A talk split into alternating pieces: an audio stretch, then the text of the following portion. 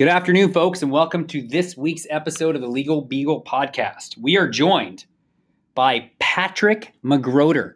Now, for those of you that are in this profession, you may think there's only one Patrick McGroder in town, but there are two. And we are we are privileged to be talking to Patrick McGroder the fourth. Am I right? Right, the younger and better looking one. Much better looking. The the other one, uh, eesh, time has not been kind. so the reason I wanted to talk to Mr. McGroder is because he worked as a criminal defense attorney for quite a few years before he joined us on in the, the civil bar doing civil justice work and specifically in, in personal injury. And he's he's spoken about and has a wealth of knowledge about the interplay between criminal law and personal injury. And and I'll give you an example, and then I'm just going to turn it over to, to Pat so he can talk a little bit more about this. But you get hit by someone who is cited for a DUI. That's a very basic example. It can get way more complicated than this, but let's just start with that premise. What do people need to know? Sure, it's real important to get involved early um, with the criminal defense attorney. Criminal defendants have a wealth of information, Jonathan, that uh, personal injury attorneys can use in securing some sort of compensation for their clients. Uh, the elephant in the room in every every single PI case is whether there's insurance. Um, you know, we deal with cases where we walk into a uh, hospital room with individuals that have suffered catastrophic injuries and uh, there's no insurance. And for example, like you just mentioned, um, with a DUI, uh, a few quick issues come to mind. You know, where was this individual drinking? Um, where was this person before the incident? Um, this can raise certain issues regarding dram shop cases. Um, no one knows best than this criminal defendant. Um, let's say I'm going to take your example and put it to a new level where uh, the individual that gets hit is suffers some sort of fracture, um, is killed, whether it's a vehicular manslaughter case where this particular defendant is now facing prison time. Um, here in Arizona, about maybe about 10 years ago, the state enacted Victims' Bill of Rights, which gives certain rights to victims here in Arizona. Uh, that being said, a victim in this case has a right to be heard, has a right to be present, has a right to go to all the court proceedings, and then has a right to be heard regarding recommendation for prison sentence. So, uh, manslaughter here in Arizona carries a term now it's been a while, Jonathan, so don't hold me to it. Approximately 15, I think 25 years, 10 to 25 years. And so when the prosecutor um, reaches out to the victim uh, wanting a recommendation, victim input is essential. Um, so what we do and what I think everyone should do is get involved with this criminal defense attorney. Pick up the phone, say, "Hey, I got an angry victim here uh, who wants justice.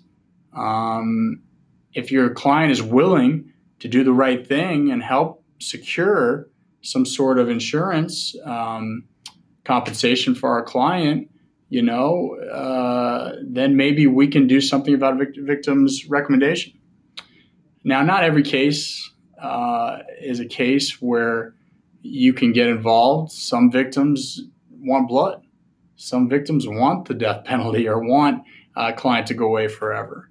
But I've found uh, picking up the phone and reaching out to criminal defense attorneys, these particular defendants have a wealth of information. Do you take the your client's temperature first before you reach out to the criminal defense attorney? You have to. Okay. It's all about managing expectations. Um, in any case, uh, whether it's criminal, whether it's a family law case, whether it's a PI case, you got to be pretty upfront with your clients early. Set expectations. Don't overpromise. Um, it's a delicate, very delicate process that you have to tread very lightly on because um, victims and victims' families are are very angry and they want justice. So, uh, what does justice mean, though? To certain families, it means the defendant goes away forever. Um, other families, you know, uh, maybe getting a college fund for a grandson or child of a parent that was killed at the result as a result of this guy's uh, or girl's negligence. So um, It has it has a lot of different meanings. Do you find that defense attorneys are receptive to these phone calls? They should be. The experienced ones should be. Um, and if you get someone, maybe a newer attorney like myself, back at the public defender's office, and I get a call from somebody, um, you know, you should have an open mind. And if they don't, then you can be straightforward with them and say, hey, listen here, um, my victim is willing um, to at least potentially hear you out and what you have. Here's how you can help. Um, we need uh, we need the receipt from the bar. We need your client's credit card statements. We need your client's insurance policy. Uh, what's the homeowner's policy look like? Homeowners is um, a real interesting um, faction of our law where uh, the common misconception is that homeowners, you know, protects you from a storm, uh, or if your house gets run into or has some sort of damage. But it also protects individuals for individual liability for committing negligent acts.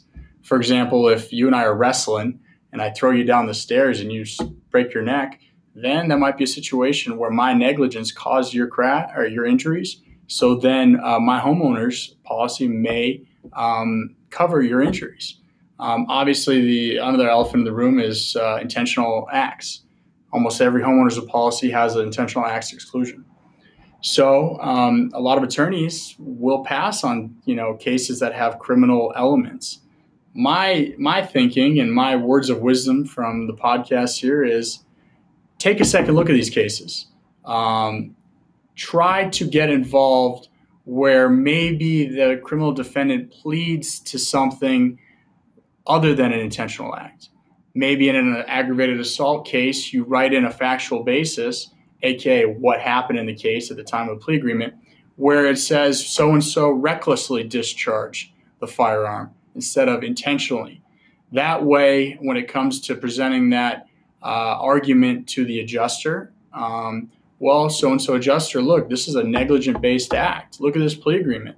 That can just help you uh, moving forward against uh, what will inevitably be the insurance company, which is which helps you by getting involved early because a lot of criminal cases um, they have a shorter lifespan than uh, than civil cases.